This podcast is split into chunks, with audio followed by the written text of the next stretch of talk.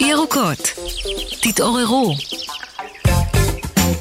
טוב, בדרך כלל בתתעוררו אנחנו עושות איזה מין אה, אה, כביש כזה על כמה אייטמים היו בתקשורת בשבוע החולף אה, בנושא של אה, אקלים וסביבה.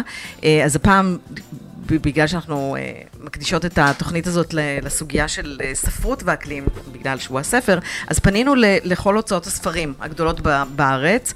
אה, היו כאלה באמת שלא היו בטוחים בכמות הספרים שהם הוציאו בנושא הזה, ואלה שכן ידעו... וגם צריך להגיד, מיקי, שזה לא לגמרי ברור הגבול, נכון, מה זה נקרא בדיוק, ספרות אקלים, נכון? נכון, זה מאוד רחב אז, הרי הנושא הזה. אבל אנחנו נתנו להם בעצם לענות על זה, נכון, זה מה נכון, שחשוב. נכון. שאלנו אותם כמה, נכון, כמה ספרים, נכון. וזה בעצם מראה גם כאילו על המודעות לנושא, כי אם אתה שואל, אוקיי, כמה ספרים, והם לא מחשיבים, לא יודעת מה, את, אה, את הספר של דרור אה, בורשטיין על, על החרקים, כן. אז, אז זה אומר משהו גם. נכון. אוקיי. אז הנתונים שהם העבירו לנו, הם באמת, לצערי הרב, מראים על כמות מאוד דלה mm-hmm. של ספרים שיצאו בארץ. Mm-hmm. כנרת זמורד דביר אמרו שהם הוציאו שלושה ספרים, שני ספרים של ג'ונתן ספון פויר, אנחנו אקלים ולאכול בעלי חיים.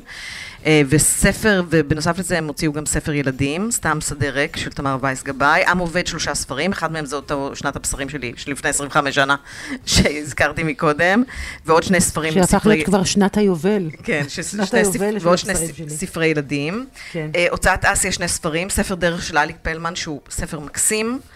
אה, ודרך ציפור של ג'ניפר אקמן, פרדס ספר אחד עם קשר מובהק, מהפכת קנה הקש, מבוא לחקלאות טבעית. של מסנובו פוקואקה, לא, לא מכירה, מעניין אותי לאללה. אה, ידיעות ספרים, ספר אחד עם קשר מובהק, שזה אסון אקלימי של ביל גייטס, שהוא יחסית רב-מכר. והוצאת מודען לא זוכרים ספר כזה, כלומר, חבר'ה, כן. כנראה שלא הוצאתם. רק נגיד שרוב הספרים שברשימה עכשיו שאמרת, מיקי, זה ספרים בעצם שהיו רבי, רבי מכר בעולם, והם מתורגמים לעברית. זאת אומרת, זה לא... לא, אה, אין פה... זה לא נפש אה, הומיה ציון, ציונית לא, או משהו. לא, לא, לא. לא.